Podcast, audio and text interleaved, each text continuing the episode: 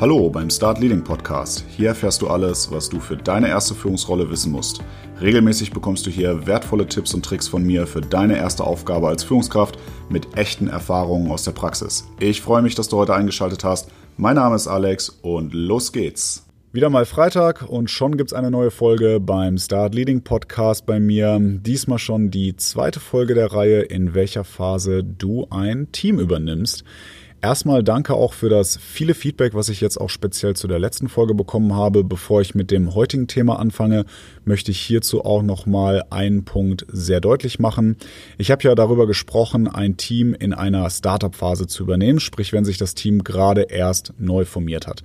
Natürlich gibt es hier Unterschiede, je nachdem, ob zum Beispiel das ganze Unternehmen ein Startup, also eine Neugründung ist, oder dieses Team, die Abteilung etc. sich innerhalb eines bestehenden Konzerns zum Beispiel neu gründet. Im letzten Fall gibt es hierbei natürlich in der Regel bereits einen festen Rahmen, egal ob es sich um kulturelle Themen im Unternehmenskontext handelt oder standardisierte Abläufe beim Recruiting, gegebenenfalls sogar die Berücksichtigung von Regeln, die mit dem Betriebsrat festgelegt wurden für Mitarbeiter und ähnliches. Viele dieser Themen fehlen in einem Startup natürlich erstmal am Anfang. Über eine Mission, eine Vision, gegebenenfalls auch die angestrebte Kultur wird man auch hier im Vorfeld gesprochen haben. Allerdings ist das natürlich nicht derart praxiserprobt, wie es gegebenenfalls in einem bestehenden Konzern der Fall ist. Eines haben aber beide Varianten gemeinsam. Das Teamgefüge muss sich erst entwickeln. Wer arbeitet an was? Wer ist verantwortlich für was? Wer kann welche zusätzlichen Themen übernehmen? Wer übernimmt zwischenmenschlich welche Rolle im Team etc. Genug aber von der Startup-Phase. Heute geht es um einen und zwar hoffentlich den optimalerweise eintretenden Schritt nach der Startup-Phase. Die Phase, in der einfach mal alles hervorragend läuft. Die Zahlen stimmen, das Team weiß, was es zu tun hat, jeder kennt seine Aufgaben, es herrscht Transparenz und die Zusammenarbeit ist wirklich gut. Es bräuchte natürlich keine Folge hierzu, wenn wirklich alles gut wäre und es nicht auch in dieser scheinbar optimalen Phase nicht trotzdem noch was zu tun gäbe. Nun, ich will gar nicht zu pessimistisch sein. Natürlich ist es sehr gut, wenn so ein Fall eintritt. Insbesondere für dich als neue Führungskraft ist das prinzipiell erstmal ein guter Start, weil du dich voll und ganz auf deine Rolle als Führungskraft konzentrieren kannst und nicht erstmal von Baustelle zu Baustelle rennen musst. Nichtsdestotrotz bedeutet ein gut laufendes Team, dass die Erwartungen hoch sind, dass dieser Zustand auch bestehen bleibt. Das ist eine zentrale Aufgabe, die Messlatte hängt hoch und du musst entweder versuchen, diese genau dort zu halten, wo sie ist, oder sogar noch weiter hochzuziehen. Es darf weder bei dir noch bei deinem Team der Eindruck entstehen, dass der aktuelle Zustand Grund zum Ausruhen ist, allerhöchstens vielleicht zum Durchatmen. Stell dir außerdem Folgendes vor. Du kommst als neue Führungskraft in ein, ich sag mal, optimal laufendes Team rein. Egal wie sehr du dich in die Themen einmischst, du bist erstmal neu im Teamsystem und du musst zeigen, dass du diesen Lauf mithältst und diesen großartigen Zustand nicht zerstörst. Aber eins nach dem anderen. Die Frage ist jetzt also erstmal, wie schaffst du es im Extremfall, dein neues Team, das sich gerade zu stark auf dem Erfolg ausruht, zu motivieren? Es ist an der Stelle wichtig, dem Team immer wieder klar zu machen, dass vor diesem Zustand ein Prozess stand, der durch zum Beispiel ständiges Neudenken und eine hohe Motivation, auch mal Risiken einzugehen, geprägt wurde.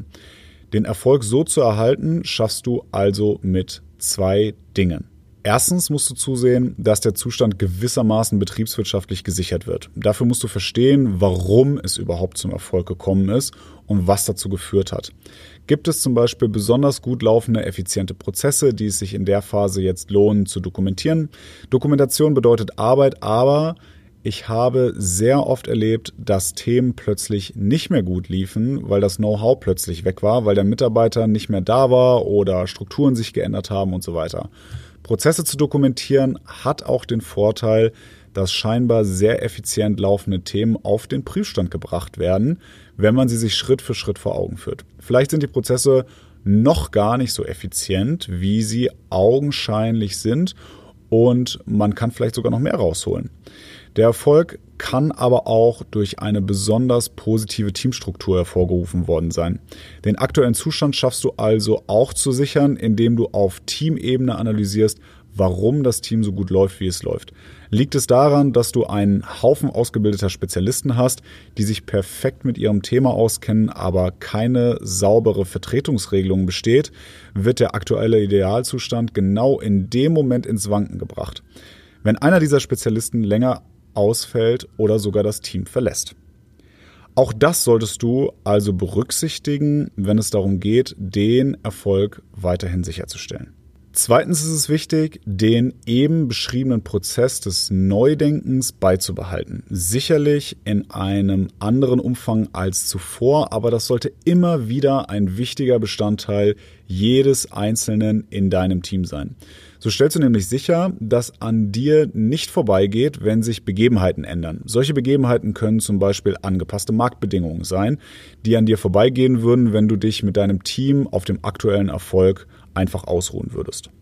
Du musst zusammenfassend also für Raum sorgen, dass dein Team Dinge neu denken kann und offen sein kann, dass ihr als Team trotz des Erfolgs auch das Risiko eingeht, in einer solchen Phase Dinge weiterhin auszuprobieren.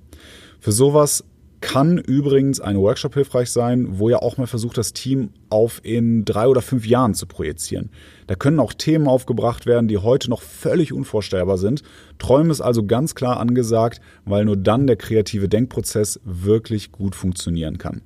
Was ihr davon am Ende tatsächlich umsetzt, ist eine andere Geschichte, aber es geht vor allem erstmal darum, gegebenenfalls festgefahrene Strukturen zu öffnen, um trotz der guten Situation Neues zuzulassen. Du hast also jetzt verstanden, warum dein Team so erfolgreich ist und auch sichergestellt, dass das auch zukünftig passiert. Eingangs erwähnte ich ja, dass in diesem so gut laufenden Team eine Komponente völlig neu ist. Und das bist du. Es ist sehr wichtig, dass du darauf achtest, dass auch du ein Faktor sein kannst, der zu Unruhe führen kann oder die scheinbar so optimal laufenden Prozesse oder das Team einfach mit dir als Neubesetzung in der Rolle als Vorgesetzter ins Wanken bringen kannst. Du musst also sicherstellen, dass dein Weg ins Team glatt läuft, um den aktuellen Zustand nicht zu gefährden. Hierfür sind vor allem zwei Sachen am Anfang wirklich wichtig. Hör zu und lerne. Nicht, dass das sonst unwichtig wäre, aber um den Erfolg zu sichern, musst du, wie zuvor schon erwähnt, verstehen, warum der Erfolg ist, wie er ist. Der einfachste Weg dafür ist, indem du ganz genau zuhörst, wie deine Mitarbeiter ticken, warum sie Dinge besonders gut können, warum sie andere Dinge meiden, mit wem sie gut arbeiten können und mit wem nicht, welche Ambitionen sie auch haben, die du nutzen kannst, um sie zu motivieren. Deine Mitarbeiter sind der Schlüssel viel über den Erfolg rauszufinden. Glaub mir, selbst wenn du feststellen wirst, dass die Prozesse eine Katastrophe sind und man sich auf Basis dessen fragen muss, warum das Team überhaupt Erfolg hat, wirst du in den allermeisten Fällen die Antwort dafür in der Teamstruktur und den einzelnen Mitarbeiter finden. Insofern ist es sehr wichtig, dass du da genau hinhörst, weil das hilft dir auch, nicht direkt ins Fettnäpfchen zu treten, die dazu führen könnten, dass du als Neuling in dieser idealen Struktur dafür sorgst, dass es bald nicht mehr so optimal läuft. Du siehst, auch in guten Zeiten gibt es einiges zu berücksichtigen, wenn du als neue Führungskraft ein Team übernimmst. Unterschätze diese Phase nicht, auch wenn ich abschließend nochmal sagen möchte, dass es natürlich für dich als ganz neue Führungskraft die beste Ausgangslage ist, gerade weil du Zeit hast, dich in alles reinzudenken und nicht ständig irgendwo Löcher stopfen musst. Das war der Start Leading Podcast. Ich freue mich, dass du heute wieder eingeschaltet hast. Wenn dir die Folge gefallen hat, hilfst du mir sehr mit einer 5-Sterne-Bewertung auf iTunes bzw. Apple Podcast und einer Rezension. Ansonsten folg mir auf Instagram, da findest du mich wie immer unter Start Leading Podcast, alles als ein Wort ohne Abstand geschrieben. Oder auf Spotify, Apple Podcast, Deezer oder Google Podcast, um keine Folge mehr zu verpassen. Die Links dazu, genauso wie meine E-Mail-Adresse, findest du wie immer in den Show Notes und in der Beschreibung des Podcasts. Ich freue mich, dass du heute eingeschaltet hast und bis zum nächsten Mal.